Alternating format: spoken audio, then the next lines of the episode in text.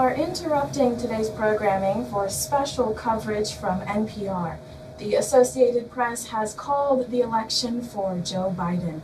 We now join NPR for special coverage.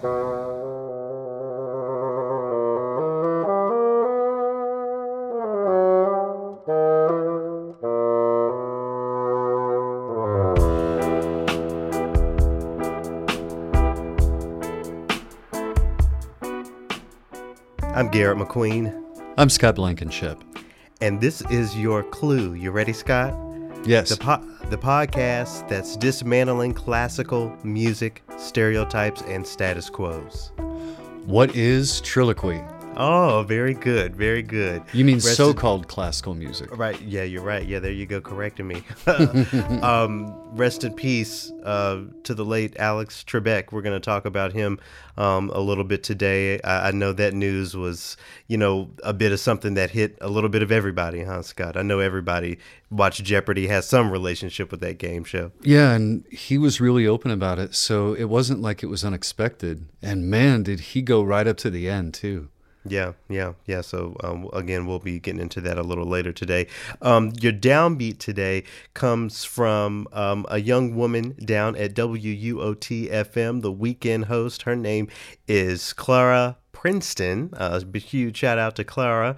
Um, Scott, that's how I got the news of Biden winning the election. I uh, got on Instagram, and Clara had uh, posted a video of herself in the studio potting down the classical music to make the announcement and switch it over to the Associated Press or whatever for a bit. So yeah, Nice. that's how I found out. Uh, public radio via uh, via Instagram. Yeah, I happened to be sitting in front of the TV when it all went down. Oh, really? Yeah. Okay, well, well, we'll we'll get into that. Uh, support for this opus of Trilloquy comes from the Gateways Music Festival, uh, with their virtual chamber music festival happening this week, November 9th through 12th. So you can get more information about that at gatewaysmusicfestival.org. Um, I'm going to be talking a little bit about Gateways Radio uh, that I did for uh, the virtual festival and a little bit of the music that um, is sort of uh, re relit in my spirit. So that's coming. Uh, I also want to shout out uh, once again Derek mentioned uh, with his new album, The Incredible. You can find that wherever you buy your digital music. And I also want to uh, give a shout out to Frank Swan, the um, owner and operator of Capital Cane. Scott, have you ever? So you know, with uh, double reeds, we have cane. You know, and we that's how we make our reeds. And So shaping this it. is so this is a black-owned cane company, um, and we had a really great uh, conversation uh, last week on the phone. So yeah, I told uh, Frank that I would give uh, Capital Cane a shout out, so you can uh, find uh, information about how you can order your cane from a black-owned business. If you're a oboe player out there looking for something gouged and maybe profiled, I'll, I'll put that on the um, in the description of this.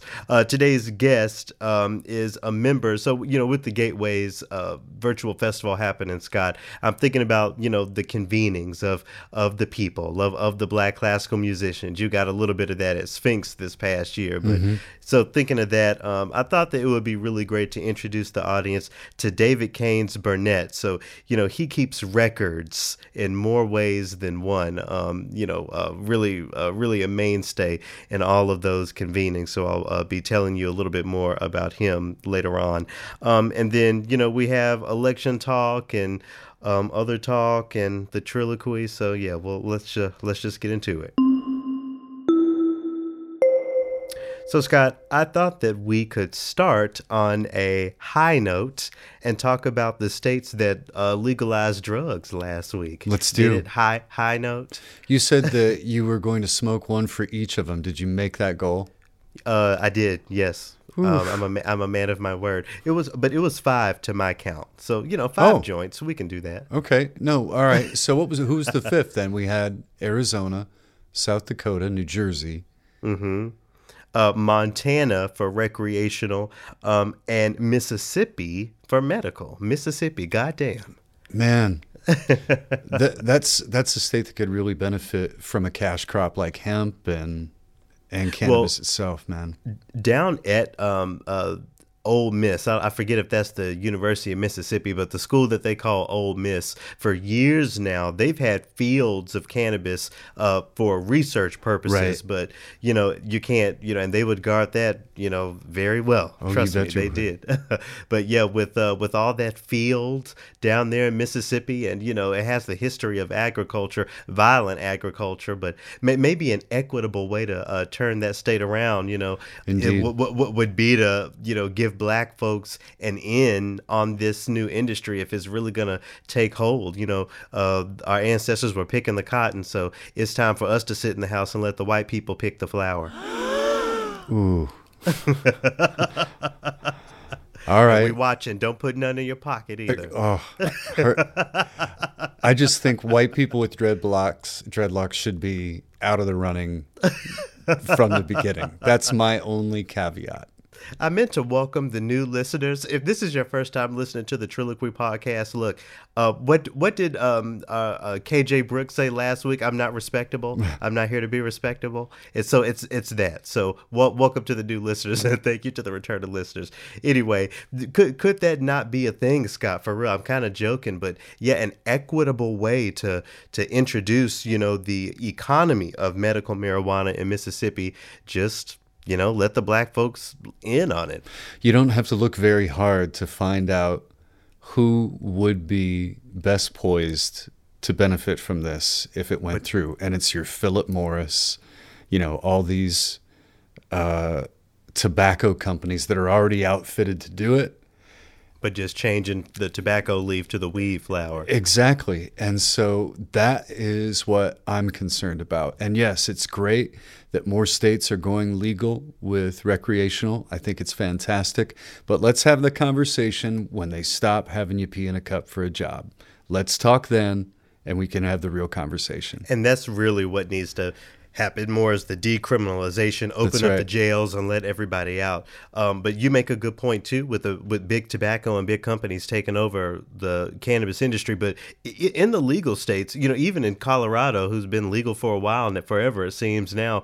You do you see big companies. I mean, there are chains that are dispensaries, and I'm sure there's big money in it, but it seems like still a, a small man's game because you can't put the federal money into it, right? Mm, that, that was uh, my understanding. Yeah, they and they can't have they can't even have a bank account through their right, business. I mean, that's crazy because it's federally um, illegal. Illegal, you know, so the the, the money won't be able to. Man, that's know. just dumb. Just think of the, the the ways that they have to contort to do business even in a legal state. Yeah, yeah, yeah. Maybe something's well, on the horizon. And um, I, I, would be remiss if I didn't mention that uh, a couple little municipalities went even further. So meth is back in Oregon. what? all the drugs. so in Oregon, they, it seemed it looked like they decriminalized small possession of all drugs. Oh, you didn't okay, see okay. that? No, I didn't see that. And I and I know that uh, didn't they go with mushrooms So you know, get too? your coke, get your yeah, and, and Washington D.C. Um, uh, decriminalized uh, magic mushrooms, as I read uh, in an article. But yeah, Oregon, just go get get all your drugs over there. What do you think about that? Now, I don't. They're not legalizing it. They just decriminalize the small amounts, right? Right, right. So it's not it's not criminal to walk down the street with a, a little crack. Right, but they're not they're not saying come here and get your crack. We got your crack but if but if you're but if you want a little bit of it, it seems like you, you should go to Oregon. That's the safest place, right? I think you're interpreting. I think you're interpreting this. Well, let's well let's find let's let's find it then. Okay, let's, let's find it. Okay, this is coming from the New York Times, the failing New York Times, as you know, the Orange Monster likes to say. Uh, Oregon decriminalizes small amounts of heroin and cocaine. Um, and then it says uh, four states legalize marijuana. Let me see if I can't scroll down here to Oregon. The Oregon measure makes possession of small amounts of what have long been considered harder drugs a violation, similar to traffic ticket and no longer punishable by jail time. The law also funds drug addiction treatment from marijuana sales tax, so that's good, you know. Mm-hmm. So and and I'll I'll post the rest of that article um, up there. So yeah, so just a little a little crack is okay, Scott. it's okay to have. They're not saying come up and smoke crack that you can buy at the store from a vending machine. I hope I'm not triggering anyone, but it, it, it does tickle me. But reading about the um uh, the addiction services coming out of the marijuana sales tax, that's good, right? That's I, I agree. Yeah. Um. So anyway. Um, yeah, go get your crack in Oregon. Um, if you live in New Jersey, Arizona, uh, South Dakota, and Montana, congratulations. Mississippi, as I said, Mississippi, goddamn, I didn't expect that, but okay, so y'all can uh, fix your cataracts as well. Uh, you were Scott, uh, as a I was asking about a, a, piece of music that we might be able to uh, transition out of here, and you mentioned one by Will Gregory called Orbit. So is this just a high piece of music? Talk to me about it. Well, this is a guy that you know, like a lot of classically trained rock musicians. He's been doing some transitioning here in his career and playing other styles. Mm-hmm. Uh, if you know the band Goldfrapp, uh, no, British band, uh, they had a they had a single out called Strict Machine. So he played keys in that, and he also toured with uh, Tears for Fears, Peter Gabriel, bands like that. So he's uh, also done some composition, and one that I stumbled across recently is called Orbit. So let's go there.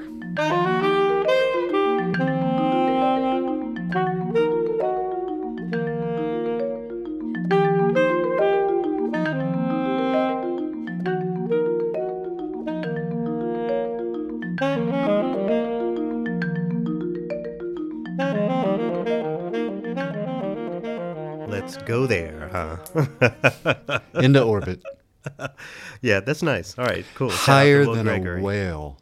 Higher than a whale. Yeah, that's how. Yeah, you you you do like that phrase. Um, so yeah, so a, a, nice sharp over all of the um, you know earth earth plants that are now legal that shouldn't have been illegal in the first place.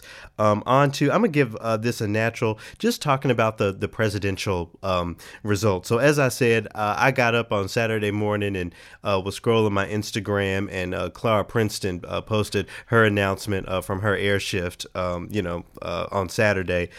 so I immediately turned on Fox News. I, I was like, oh, so what are they saying over there? And you know they were announcing that they had called it, and um, I, I, don't know if people you know are versed in Fox News, but um, in my experience with it, the weekend news is a little less angry, a little less you know pep rally-ish, and more just you know what's going on. So mm-hmm. um, we'll, we'll we'll see what the vitriol looks like um, as the week uh, comes over there on that channel. But anyway, um, I, I was just I was turning on uh, Fox and CNN and all the news stations, and it went to different shots of different places around the country. Folks dancing in the street, literally. literally.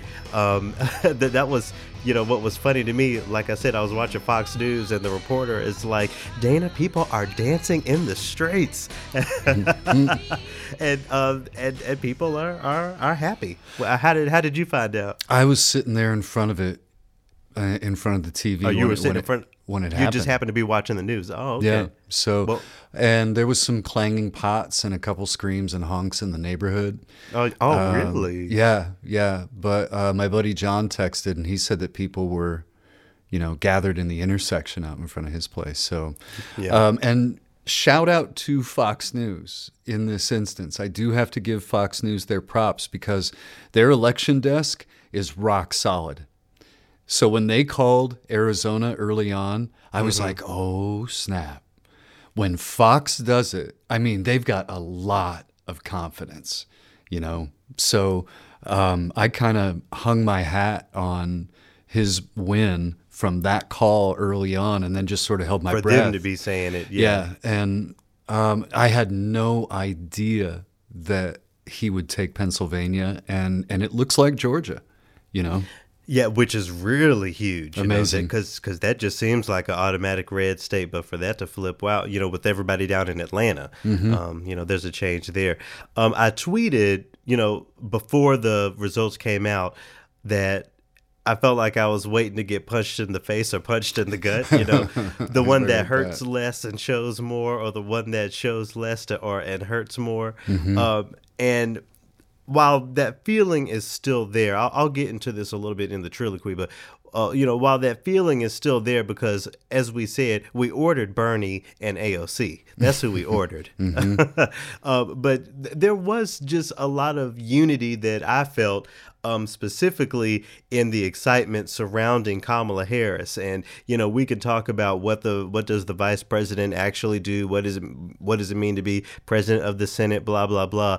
My turnaround point of going, well, you know, I want actually someone who's gonna, you know, shake things all the way up and not a former prosecutor X, Y, and Z. You know, some of those uh, feelings went away from me. Not went away, but just were put into context when I was scrolling social media and I was seeing the um, pastiches. How do you call that? Like the collages mm-hmm. of all of the vice presidents and then Kamala.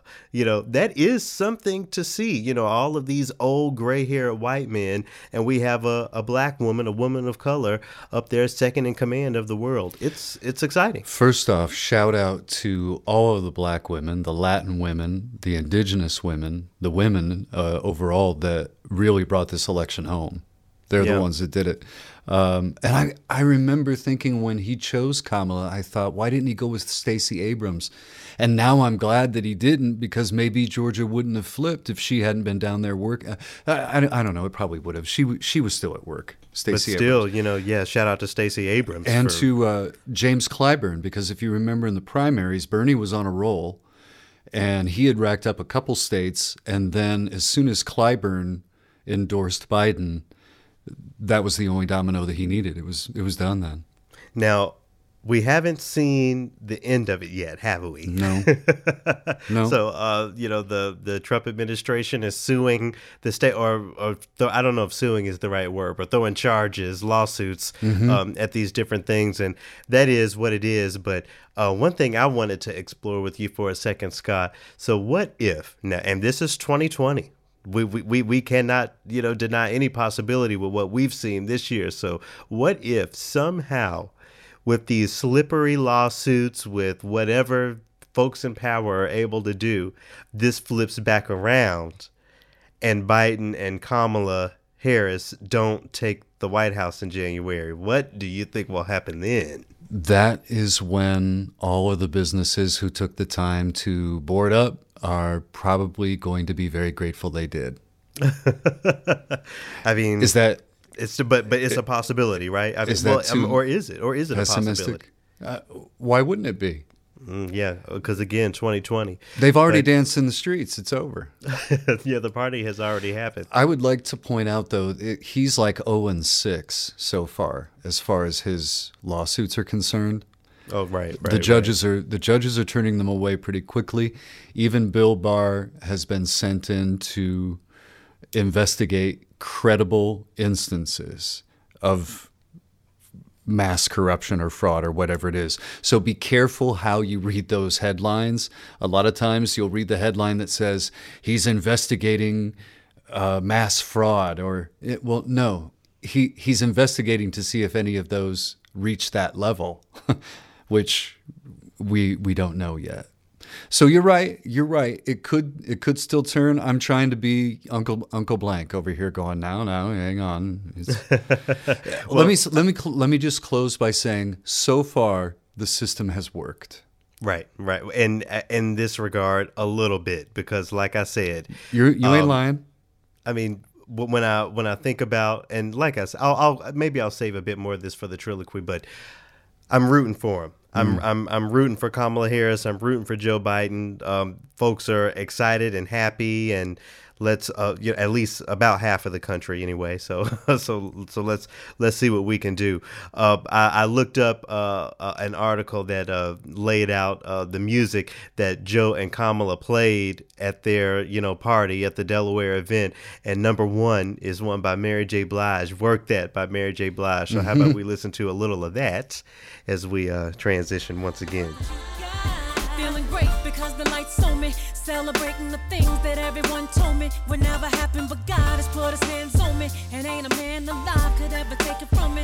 Working with what I got, I gotta keep on. Taking care of myself, I wanna live long. Ain't never ashamed life did to me. Wasn't afraid to change, cause it was good for me.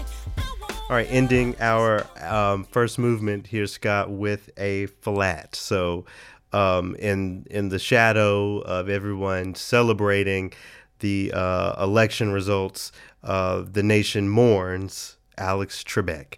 Um, I think I've, I read that on Sunday. Uh, Sunday morning, I got up and, and, and saw that. Yeah. Um, what what what can I say? Jeopardy is sort of a part of everyone's lives in a way. I mean, even cross generationally, he was 80 years old when he passed away.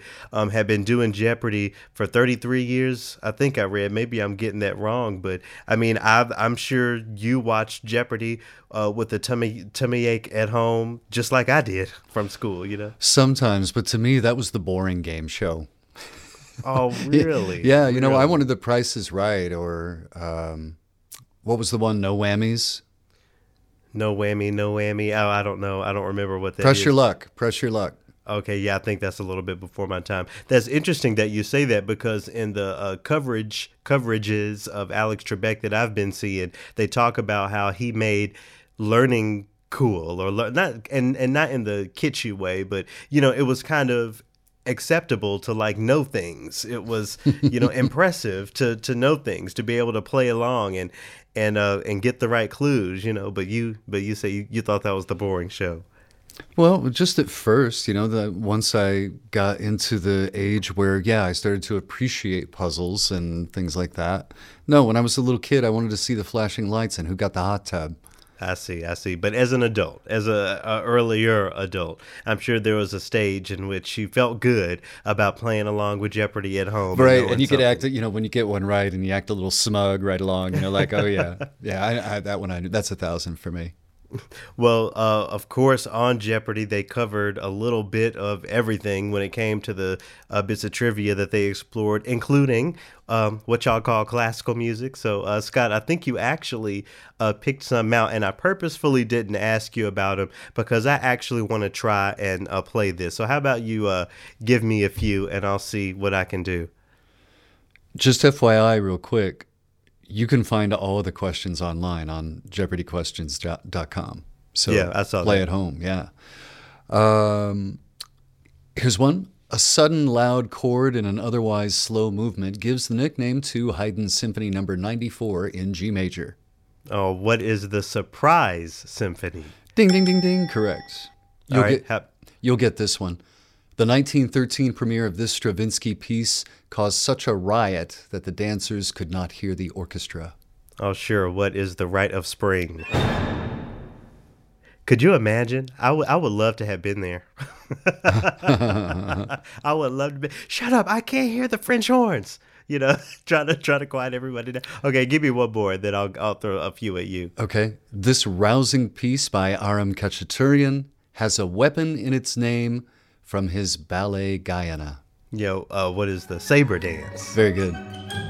Wow, look at me acting like I'm knowing something in, in, in this. All right. So, uh, one of the things that I thought was really incredible and really important about the show Jeopardy was that you began to see a little bit of uh, so-called diversity in the in the questions, and they even hip of uh, hipped off, flipped into, slipped into hip hop for a little while. So, Scott, I thought I would ask you a Oh, few this'll be fun. Hip hop ones to see if you can and and and, and I think you'll you'll get a few here. So um, this this first uh, I'll, I'll give you a couple. The category is not a successful rap musician. So I'm gonna name um, a few, and you have to tell me which one is not a rapper. Okay, you ready? Mm-hmm.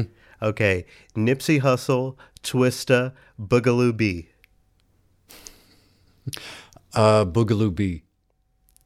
Uh, but you didn't say it in the form of a question. Okay.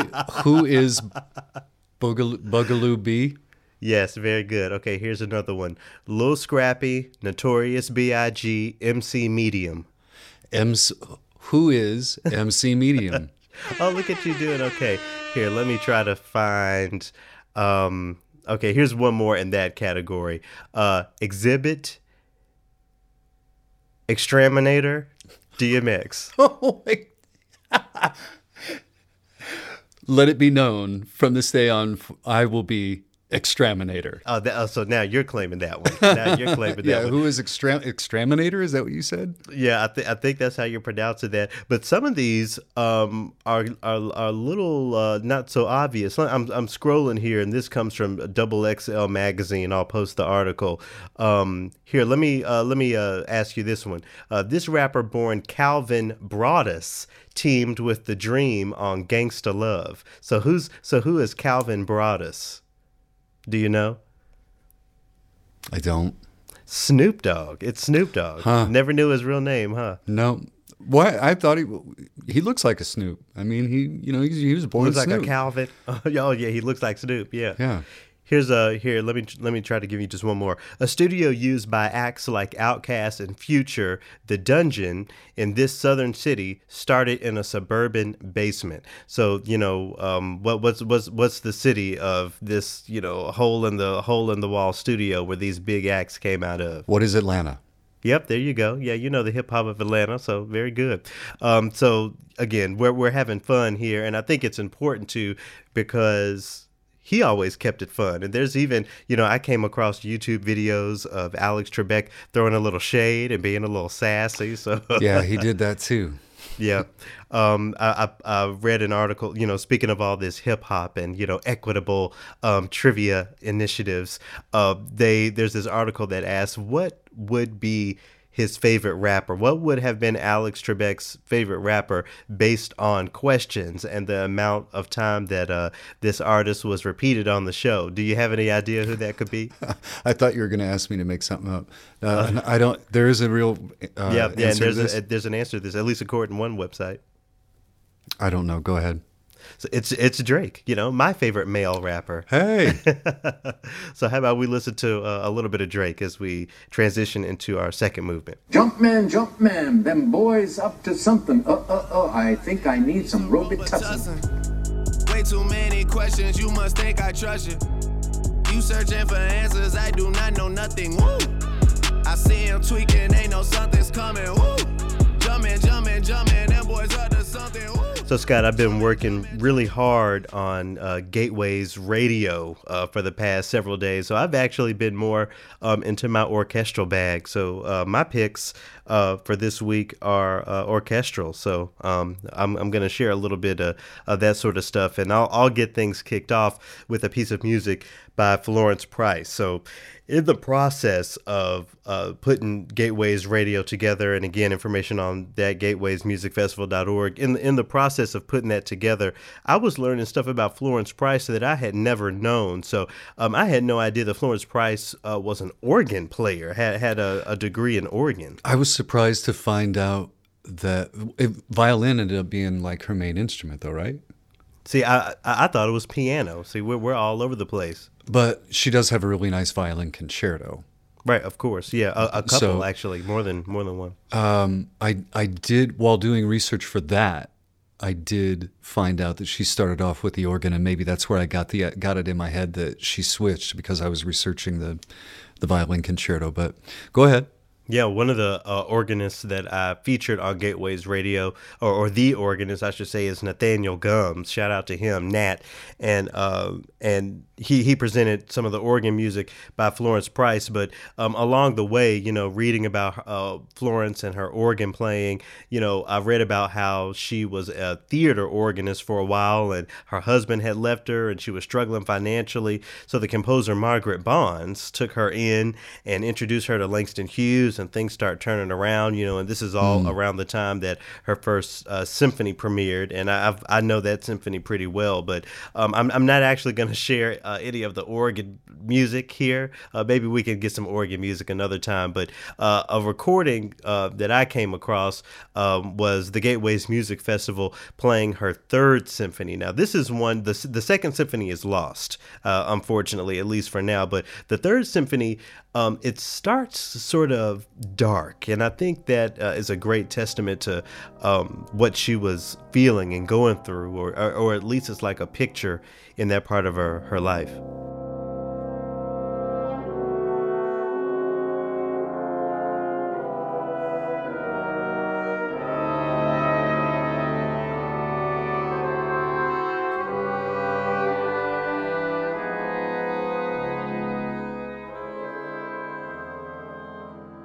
But then, of course, um, it's not all pain and anguish and, you know, pimping out the pain, as I like to say. You know, that third movement, it gets into, uh, you know, that jubilant spirit. And um, it has a B section, actually. So you have the main uh, spirit of it, and it has a B section that, you know, is really sexy and, and, and sultry um, in a way that I didn't really remember ever hearing out of Florence Price.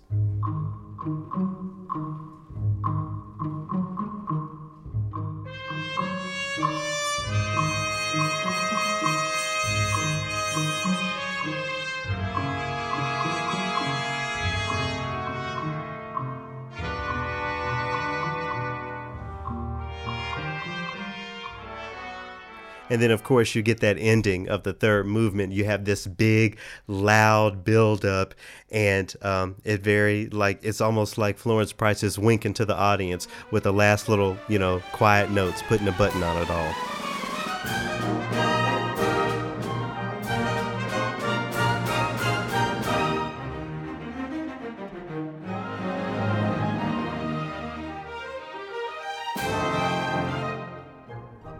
So I didn't really want to uh, do a deep, deep, deep dive on our uh, third symphony, but uh, I, I, encourage you to go back to it. The, the excerpts we use um, here uh, don't come from the Gateways uh, Music Festival. I'll have that on the Trilloquy Tracks playlist on Spotify that I need to update, by the way. Sorry, but um, yeah, spend uh, spend some time. Go back and listen to Florence Price's Third Symphony. If you don't have the attention span to sit down for the whole thing, go straight to the third movement. There, there's a lot of really colorful things in there. And while her name, you know, Scott is becoming more and more familiar, everybody knows the name Florence Price at this point. Anyone who's paying attention to anything, you know, mm-hmm. there, there, there's still a depth of her legacy that has yet to um, be explored on a on a large scale. So yeah, don't don't don't take for granted that um, she had a really incredible catalog. That first symphony is historic in many ways, but it's not our only symphony and not only the only form um, she wrote for. So in addition to that third symphony, go check out some of her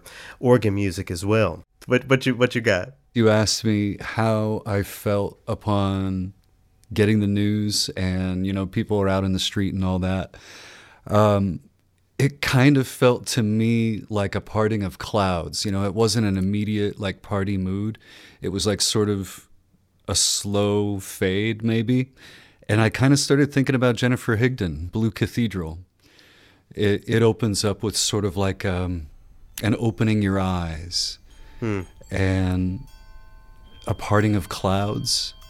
And there's a lot of blue on that map now. So there you go. And the title, Blue Cathedral. Blue Cathedral.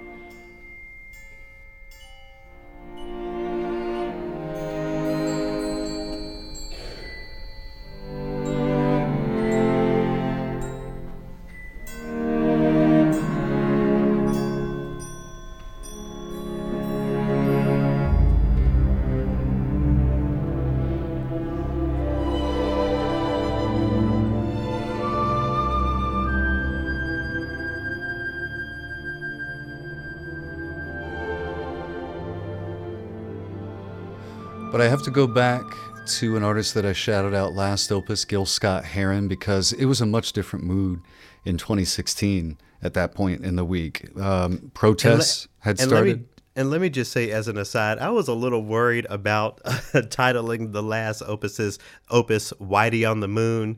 Uh, you know, in light of that Gil Scott Heron tune. I did anyway, but it fits so perfectly with that still of the band Rammstein on the moon, you know, playing pinball. so I was so I wasn't trying to offend nobody. Gil Scott Heron said "Whitey on the Moon." Don't come for me. But but but you have another one of his tracks you want to bring up this week? Scott? Yeah, because in 2016, uh, two three days after the election, they were shutting down the interstate in many cities with protests. You know, um, things were looking and feeling really bleak, like we were just starting the nosedive mm-hmm. for a lot for many people. Um, and I sat there thinking, you know, as I as I watched the video on my phone, thinking the revolution won't be televised, but it will be streamed to the palm of your hand. Yeah. And so I went back and listened to Gil Scott Heron, The Revolution Will Not Be Televised. You will not be able to stay home, brother.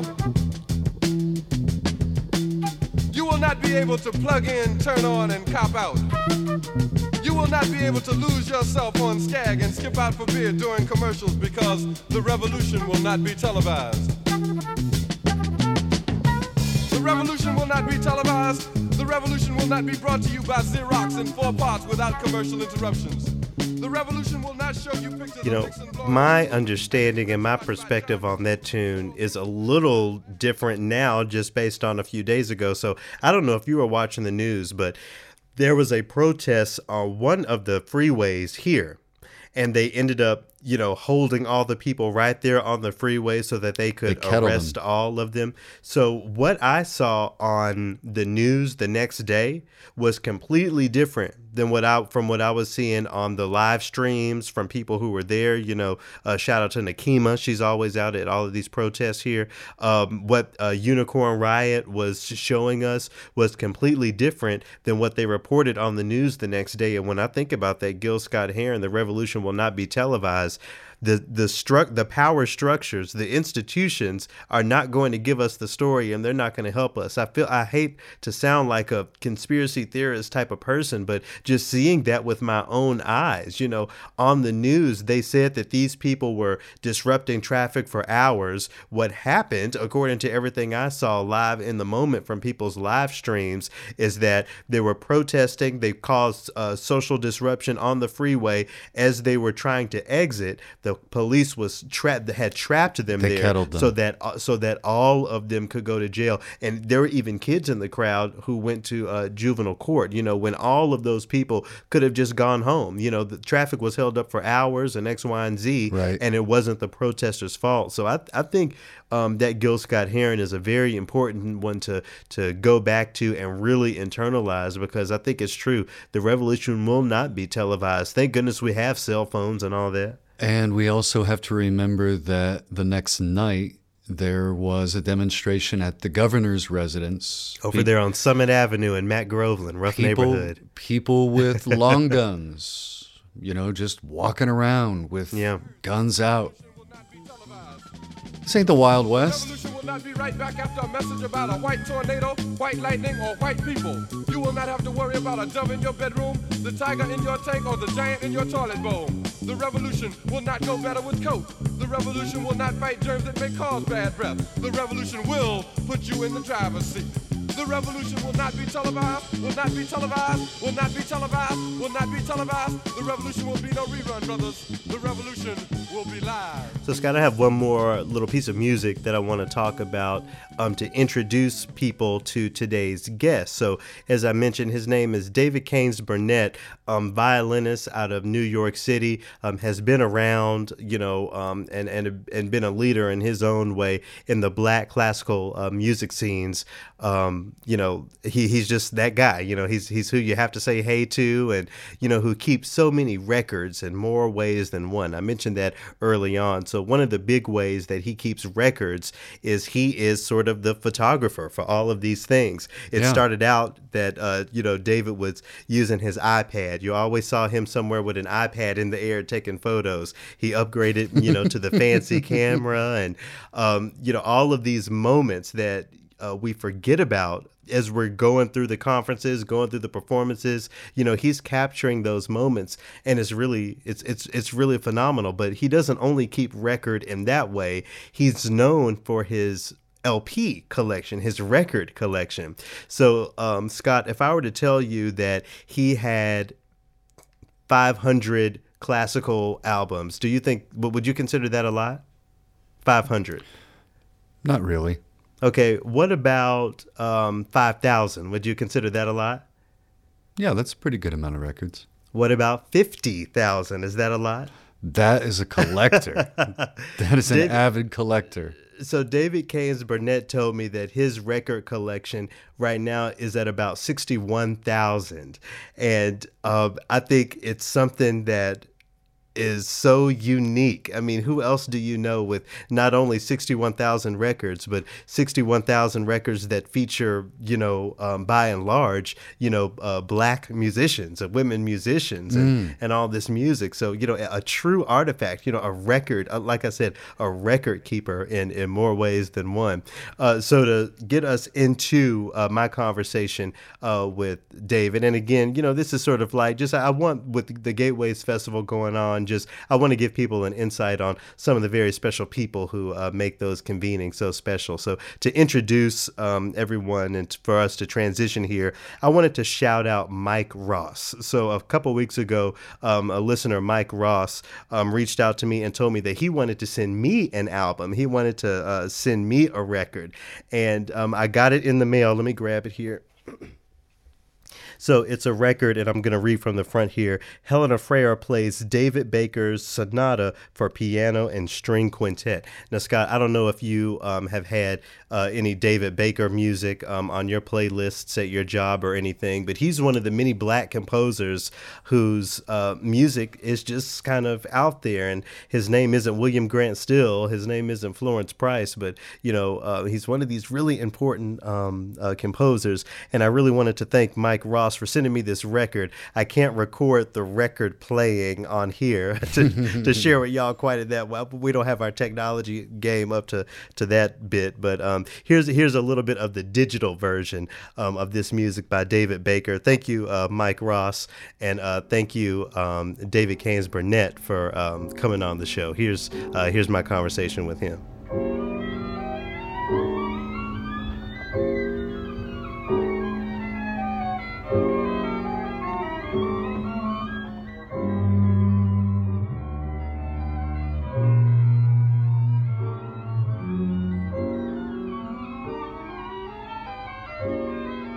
Guess when when I started the violin, uh, I I just literally got bit by the bug, so to speak, as they say, and I just loved anything violin oriented. So uh, when I used to go to take my violin lessons at Third Street Music School Settlement, which is at 235 East 11th Street in Manhattan, uh, there was a record store a couple of blocks away called Footlight Records, and I used to go in there all the time and start to collect records. And after a while, uh, sometimes I, I'd take up a whole bunch of them and look at all these violinists, but I didn't have enough money to buy them. And the guy at the register would say, "Oh, nobody else is buying them. Just take them all," and he would just give them to me. Oh wow! After a while, and wow. so my collection started then. The very first record I ever bought was uh, Bach D minor partita uh, with Zino Francescatti playing, and then oh, after that, the collection just started growing by the time I, I went away, got into Oberlin Conservatory and went away to school there, I probably had about 500 records at that point. And I had started collecting uh, in high school for three years. Oh my goodness. That that's kind of what I was just about to ask you. When you went off okay. to school and did that sort of thing, what happened to the records? Did they move with you?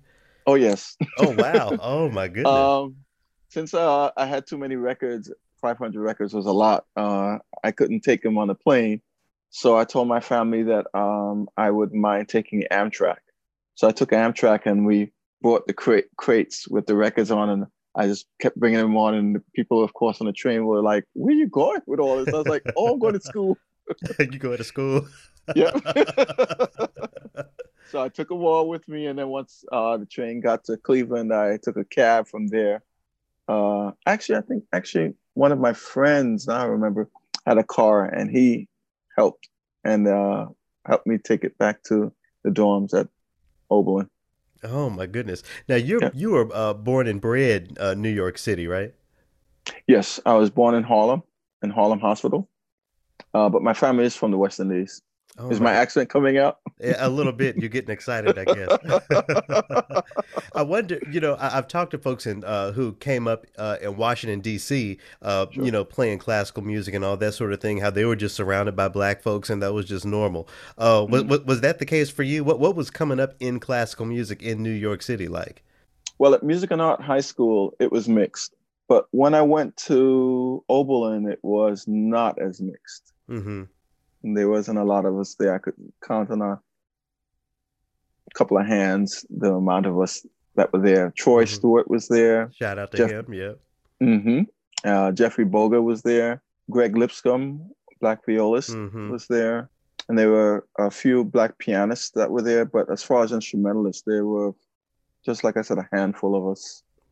Um, and in New York in general, I guess in Youth Symphony there was maybe two or three of us at most. I think it was just two. And All City there was a lot more of us because uh, a lot of us from um, Music and Art High School, which is where I went to school, high school that is, uh, auditioned for All City. But then after All City, Youth Symphony is sort of the next step up. And a lot of them didn't decide that they wanted to go that far because I guess they had other aspirations, you know, in terms of what they were going to go into in college Yeah. and ultimately where they would go. You know, when we talk about convenings like gateways, it's it's just that, you know, that sort of family reunion. Oh, it's so good to see everyone. And when you name folks like Troy, like um like Jeff Boga, you know, th- these are these are folks that we all know. Everybody knows everybody. Uh was was it like that uh back in the day when you were when you were at Oberlin and maybe even when you were um, you know, just out of school? Was was it that was that community there? Has that always been a thing? that community was there um, every time we'd get together in certain instances. Mhm. Uh, once Gateways was going and we'd see each other, of course, there, there was that camaraderie or, uh, or other festivals that had that same sort of uh, gathering. Yeah. A family gathering, I'll call it that. How'd you? How did you know? With no internet, um, Mhm. at some of these early ones, not at least not how it is now. How would you? Right. How would a person even know about a Gateways? A black musician, you know, how how would they even get It- onto it? It was always word of mouth. Mm, that's that's the way we did it back in the day since uh we didn't have the internet or social media or anything of the sort yeah, yeah. so you, you you heard about it actually that's even how i found out about oberlin uh when i was at um when i was at music and art high school and it was time to start thinking about when i was a junior and it was start, time to start thinking about college uh, colleges uh i just knew i would prefer to go away to school because uh I'd be able to delve into my practicing even more versus being in New York because there was just too many distractions. And uh, I heard somebody saying, "Oh, there's this school called Oberlin. It's really good," and I was like, hmm, "Okay, I, I really want to try out there," and uh, that's how that came about. Mm, yeah, that's something that word of mouth. I mean, um, how do how do you see the uh, uh, with social media and the internet and all that? You know, do you see that as a good thing when it comes to the the maintenance of that uh, black classical community that uh that that, that we all love? Has, has it been a, a good thing? Has it helped it grow from your perspective? It has actually now uh, because of social media, uh, it it sort of brought the world literally within our living room or Mhm. wherever you keep your computer, your laptop, or your iPad or your cell phone, whichever means you use to get Yeah. on there. And uh, otherwise, I don't think a lot of us would know about each other. And uh, it's just been a great resource uh, between Facebook, uh, Instagram, Twitter, all of those things, different, uh, I guess, uh, mediums that we all use. We, we we've been discovering about each other, and uh, which is what um, keeps me propelled when I uh, I don't know if you noticed my birthday post every day. Yep. I love that yeah. because literally every day somebody's seeing somebody most likely that they've never seen or heard of before, Mhm. and so it just it's just keeping us all together like that, like glue. Yeah. Oh yeah, that really yeah, I do appreciate your birthday posts every day. Uh just checking in to see, you know, whose birthday it is and all that. Um talking about social media, you know, you have me Mhm. thinking about um you know the folks that I was put on to for the first Mhm. time thanks to social media. I talk about Imani Winds all the time. Oh I, yes. I will never forget going to their MySpace and I'm like, oh my gosh, who are these Mm. people? And they're all black, you know. Um, but another one is um, uh, Jessie, you know, our good friend Jessie, Jessie Montgomery. I remember Mhm. the first time that I came onto her music uh, on the internet and was just blown away and, and all that sort of thing. Um, working on Gateways Radio, I put uh, one of her pieces on from a past Gateways. It's called Records coverage from a vanishing city, and mm. it actually um, made me uh, think of you and everybody else in New York for a minute because um, as we were talking about uh, earlier, uh, people are saying that with COVID, uh, people are moving away, and you know, uh, jobs are getting lost and all that sort of thing. Uh, do, do you see a vanishing city? Is is is New York kind of bleeding right now?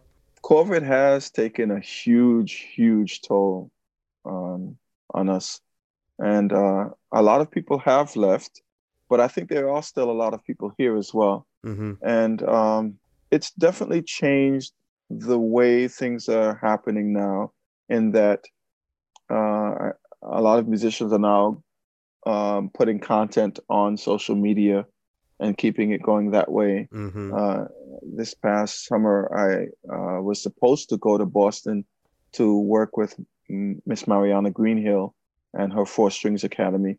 And uh, we didn't get to do that because of COVID, but luckily, because of uh, the internet and so forth, I was able to give lessons and all as well as the other teachers. We were all able to keep it going by giving lessons online or remotely, as they call it now. Yeah, yeah. And uh, that so that's that's keeping us going. Hopefully, once this pandemic is over, we'll be able to get back to some normalcy because uh, I do prefer and miss being able to be in the presence of my colleagues. Mm-hmm. This is mm-hmm. the longest period of time that I have not played with my quartet. Yeah. I mean, since this thing has happened, all the performances that we were supposed to have have all been, you know, canceled. Uh, we are supposed to play with a group at Carnegie Hall uh, called Link Up Orchestra, and we are supposed to do five concerts at Carnegie Hall. All of those got, you know, not postponed, literally canceled. Wow. So uh, a lot of Broadway shows they were all closed down, and so a lot of the means in which musicians had been making their living have evaporated at the moment. But um, I'm hopeful that it will change in the new year with this new administration. That this time of not being in person somehow, mm-hmm. you know, has pushed the um, so-called DEI conversation sort of into the, you know, on, onto the main stage. How has that um, conversation of diversity and, and blackness in this field um, evolved from your perspective? Is it uh, has it always been this strong? You know, back in your Oberlin days, was it something that y'all thought about, talked about? Mm.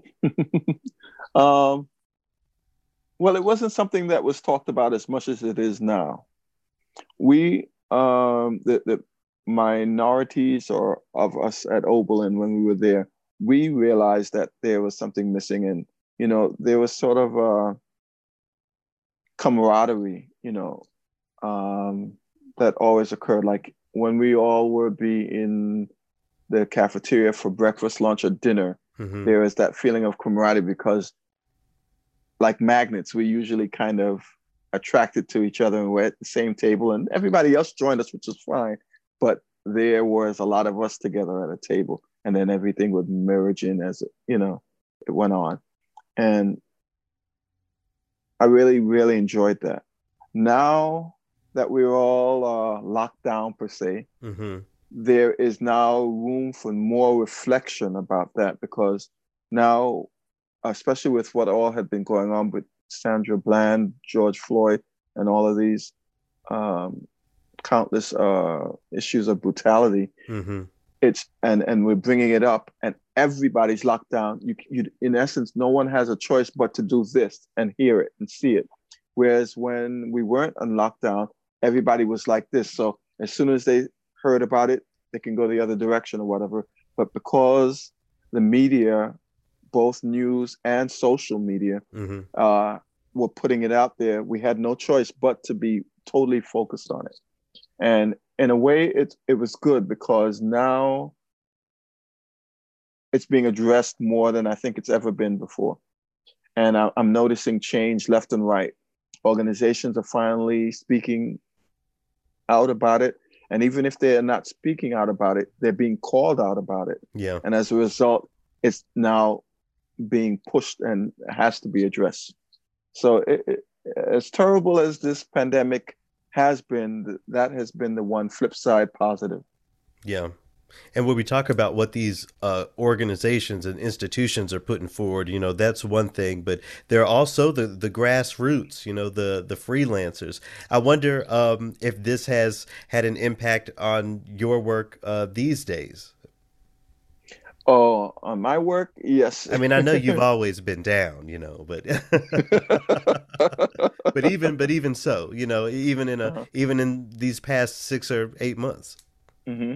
Well, I've been keeping busy, I guess, um, with my students, uh, remotely teaching them. Um, I don't have as many students as I had prior to this whole thing, this pandemic happening. Uh, prior to the pandemic, I would have anywhere between 30 to 40 students. And then I was teaching in four different schools. Mm-hmm. Uh, the schools were all group teaching uh, and at Harlem School of the Arts, which is my primary school that I teach at, uh, the students were all uh, private students there.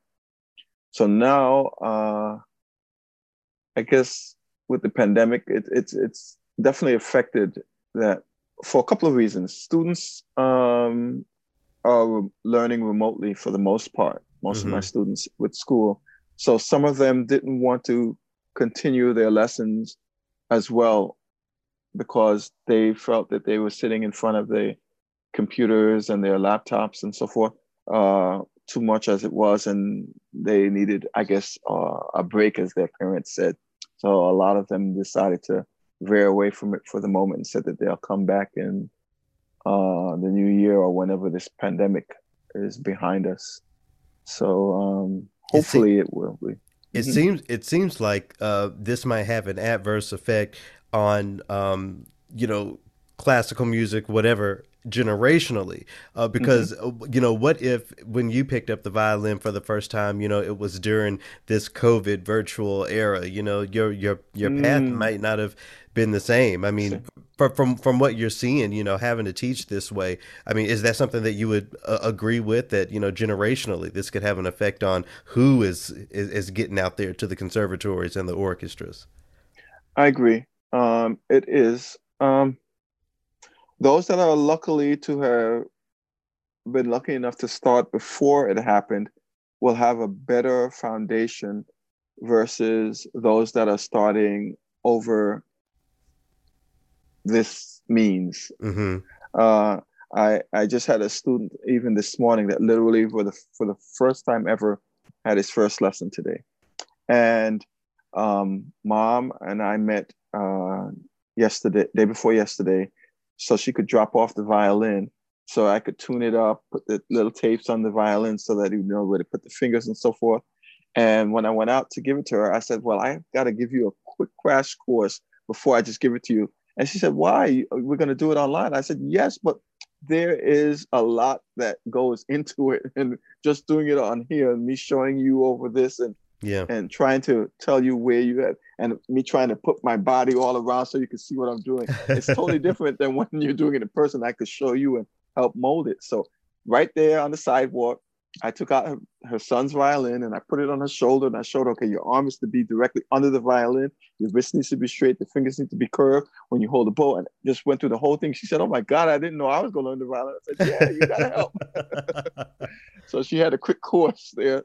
And then uh, this morning so when when uh, i then started and told him what to do she was sitting right there and it was great because of what i was showing her.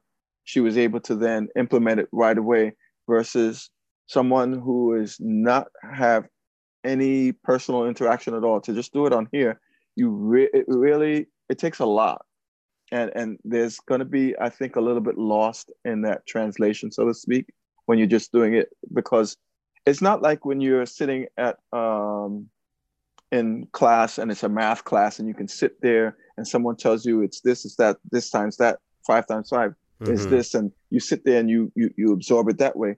Music is something that needs to physically be shown as well as and not just told. So it, it definitely is going to make an impact, I think. But people will, you know, parents all will understand the importance of that math class or whatever. You know, how do you convince the parents of this, you know, especially considering that they have to learn how to hold the thing too? It seems right. like it's more than just a parent paying for the lessons. They're paying for the lessons, but they also have to halfway know how to teach it themselves. You know, how do, how do you convince a parent that it's worth it to to to do all that and to be involved in that way? Uh, well, it is a process, and I definitely had have had to impress upon them the, the differences. And I think when when lessons were private, at, like at Harlem School and wherever else other musicians teach, the the parents for the most part drop their kids off and they leave. mm-hmm. And so we as teachers are kind of immersing that child or student into what it takes to get from A to B to C. So now that it's remote, some parents have tried to just put the child there and leave, mm-hmm. but it doesn't work because the child is not as advanced enough to be able to just attentively hear something and instantly you know, implement it. So the parent and I've impressed upon them, it's very important that they're there because when I tell a child, okay, you need to move your elbow in a little bit this way, and uh, it has to be directly under the violin, and your pinky needs to be on the bow. When they get too much information, they're not able to process all of it. Whereas an adult can take all that information in and process it right away. So they have to then translate it for the child and help bring it all together. And the importance upon uh, all of this can be seen in over the 33 years I've been teaching. I've noticed that it makes a huge difference in a child's life. Um, I've had students that have had ADD and all these other different, you know, um, mm-hmm. things that they want to diagnose a child as having, ADHD and all the other terms that they've come up with. And I find that those children that have taken violin or piano or whatever uh, means of expression of the arts that they are taking, it makes a huge difference in that it brings in their total focus and they, they come out more well-rounded.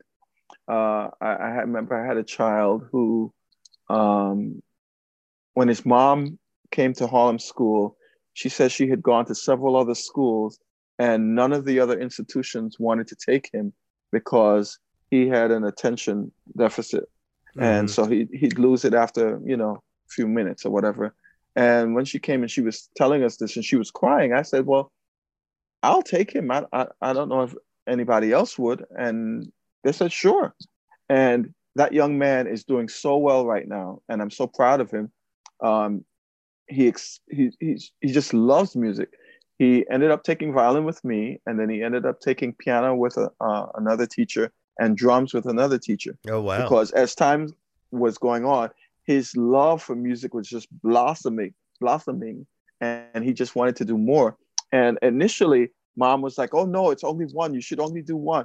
And I told her, "No, no, no. You really should let him do all of these other things if you can uh, afford it, because every child needs to find what resonates with them. And finally, he found the thing that resonated the most with him, and it was the drums. Mm. And he still plays the violin, but the drums is what grabbed uh, um, his attention and love for it. And he would get on those drums. She said he'd be practicing all hours of the night, and it paid off because he got into Berklee, and he's oh, wow. playing with some great groups and everything. He's doing really well. And you would never know that there was anything ever initially diagnosed and it, I'm oh really proud goodness. of him. He come back every now and then. He visit me, which is great. One of the other things that I think that people would appreciate if I um, asked you about was your photography. So, at all of these uh, festivals and convenings, you know, I mm-hmm. remember mm-hmm. iPad David. I remember you taking pictures with iPad and then one year, you know, you upgraded to the camera, and uh, you know, you take so many beautiful photos. Talk to me a little bit about um, uh, that development. When did you decide that you just needed to be the the photo record keeper for for the Black classical musicians? um, I don't know what it is. I, I've always loved photography, and um, I I remember when I was uh, younger, before having an iPad and before all of that existed, Mhm. I used to buy those disposable cameras. oh, of course, of course. And it's funny, I had even come across one that was sitting in my closet, and I took it to get it developed, and was shocked to see some of the photos that were in there. So I've always loved, loved, loved photography. So when I got my first iPad, and I was like, oh wow, I can just take pictures at will now. I don't have to go out and buy film or anything Mhm. like that. Uh, so I guess as soon as I started uh, uh, with gateways and with um Sphinx, and I had my iPad, I wanted to get as much because we, as a people, I think unfortunately don't document enough. Mm, You know, and in case in point, when 9/11 unfortunately happened, it was mostly the minorities whose pictures you did not see when they were showing pictures of the various individuals that had died when 9/11 took place mm. and and they would just put these figurine uh, uh, uh what do they call those silhouettes of a man Mhm. or a woman and say that so and so passed so and so passed and i just i just love having all of those documents i can go back on facebook now and look at my albums from 10 15 20 years ago and say oh wow i remember so and so and so and so and whereas if those pictures had never gotten taken after a while the mind kind of forgets some of that and we Yeah. forget you know forget who was there and and what what all happened Yeah. so i really enjoyed taking pictures as much as possible so uh, it was always the ipad but then one year I thought about um, and I presented the idea to Sphinx about being a photographer, and uh, they they said, you know, yes, we would love for you to do that. I thought just before I went and uh, said to myself, well, I think I need to upgrade a little bit so that I can even get, you know, higher quality Mhm. resolution and so forth. And so I went into B and H and uh, started looking into cameras. I had no idea, of course, that it was going to be such a costly endeavor, but it was well, well, well worth it. Because then I can get all these shots and then uh, take them and then upload them, and then we we all then have documents. One of these uh one of these festivals we're gonna have to have a, a david slideshow you know just pick some of your favorites from i mean you, you have plenty of material you know This do, is do, true. do, do you ever go back and uh just look at certain years or do, do you find yourself wanting to just reminisce and relive certain times and revisiting with the photos Oh, uh, definitely. Uh, I, I I'll tell you what's even funnier is that sometimes, and it was here. I was just reminiscing a few days ago. I literally have piles of my pictures wow from when I had my cam disposable cameras and so forth. And I would just go back and pull them up. Like if you can notice, this one is when uh my quartet we were uh had done a tour yeah see kelly and, And- troy and Mhm. amadi and we had actually it was my quartet plus one actually it was a quintet. We did the the, the main work on that program was uh Schubert Trout Quintet Schubert cello quintet. So I was just reminiscing. It, it's great because, like, otherwise, like I said, you, after a while, you forget about these moments, and and and it's great to have because, especially when these individuals or other that I've taken photos of have, have then passed on. Like this one, for instance, here's a great picture, and that's uh, Harold Jones, flutist, and went to Juilliard, wonderful musician, and a lot of people don't know who he is. So I have this document, and when people look at it and see it and they ask, well, who is so and so? I can tell them who is so and so, Linda uh, Blanche, who is a very, very good French hornist. And uh, there's Marshall Sealy, French horn, and me. And, and it, it, it's just great to be able to have these uh, photos and look back at them. When you go back and look at some of those old photos that you know Yes. that you know from the disposable cameras and you Mm-hmm. look at um you know some of the newer ones or you look at who's at gateways and and and, and things now do you see Mm-hmm. movement in the right direction i mean is is the youngest of us the younger generation making those folks proud that uh that that, that you were playing with so long ago and even those who have passed on Oh yes, they are.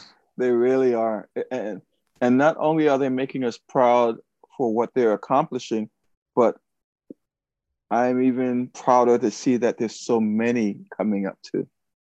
You know, back when I started out, like I said, there was just a handful of us.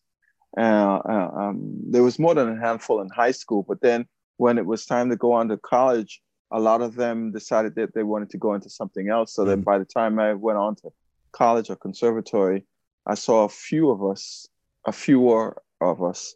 So once Sphinx and Gateways and all of these organizations started forming, and then to see the influx and see, and, and, and even social media to see that there's more, it, it's just amazing.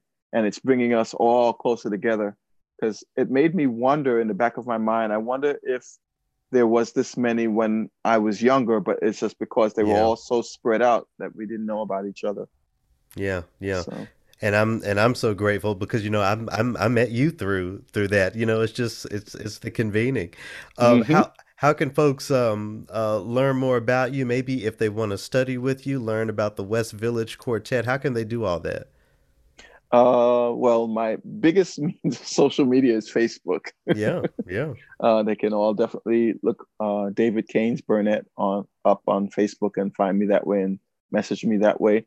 I, I do have a, a what do you call it Instagram account, but I'm not on there as much. I don't know what it is. Maybe the older generation we just love Facebook more.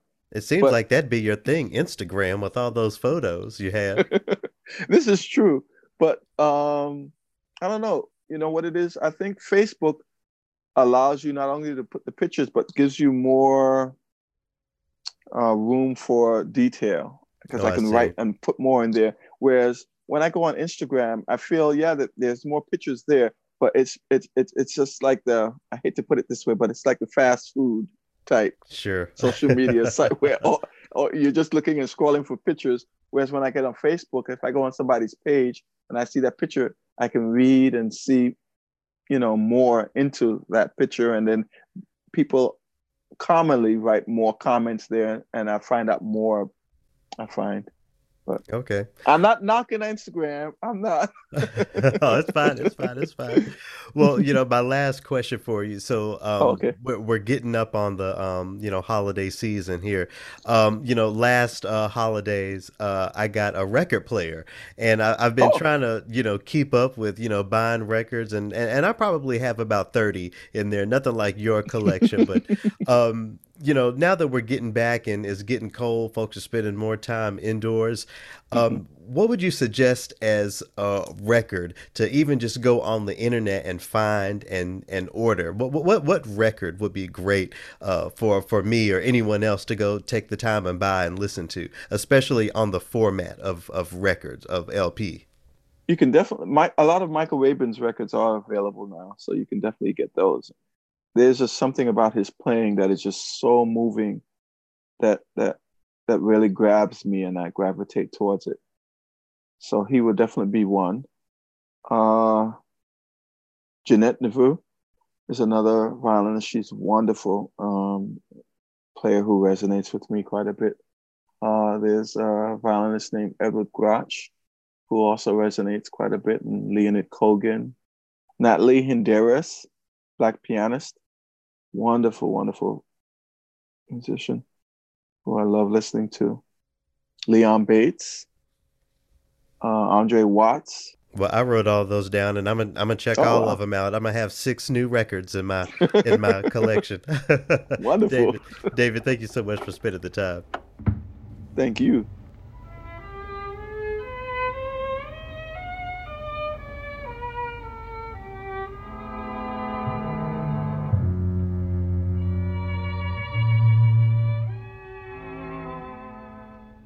You know, Scott, uh, one of the things uh, that David and I talked about after uh, we turned off the mics is how proud he is of all of the little musicians he saw, you know, running around five and six years old, holding their first Suzuki book and, and who they've developed to be. And one of the people um, that he brought up was Jessie Montgomery. He talked about how he remembers seeing little Jessie, you know, running around with her first book and her little violin. And look at her now. She's blown up and is one of the many really important um, women, uh, black women in, in classical music. So, yeah, yeah we, we, like I was saying before, we need those record keepers. And as much as people in my generation, um, especially in classical music, like to think we're the first that you know have really shaken things up and are, are trying to make change. When we go back and see what you know the some of the OGs uh, ha- have done, you know that's equally important, if not more. And I'm so grateful to David and all of the other. Um,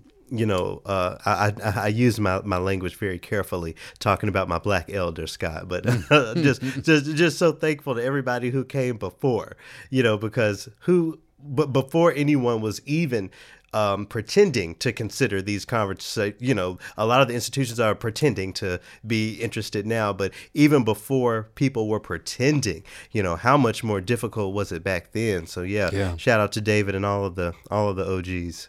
All right, well let's uh, get into our trilloquy. Who are you rooting for tonight? I'm rooting for um, everybody black. I am. Betting on black tonight. So before we really start this fourth movement, um, you know, thanks again for tuning in, Scott. The energy is a little different when we're not in the same room. We've been in our little COVID bubble together for all these years. I don't know if folks can tell or not. All We're these years? You mean all these months? All these months. Well, it seems like it doesn't. It See how that just rolled off my tongue like that? All these Yeah. years. uh, no, so uh, we're recording virtually tonight because Scott. Um, Radar has a little bit of a tummy ache. How, how about you share the true and real of what you're going through over there? Yeah, I'm looking for positive vibes, thoughts, prayers, whatever it is that you do. Garrett, I'm going to count on you to do some chants. Um, Radar has a tumor on his liver, and he was in today to uh, get an ultrasound, and they biopsied it, and we'll know more pretty soon. Hopefully, it is benign. But in either case, there's a procedure in his future.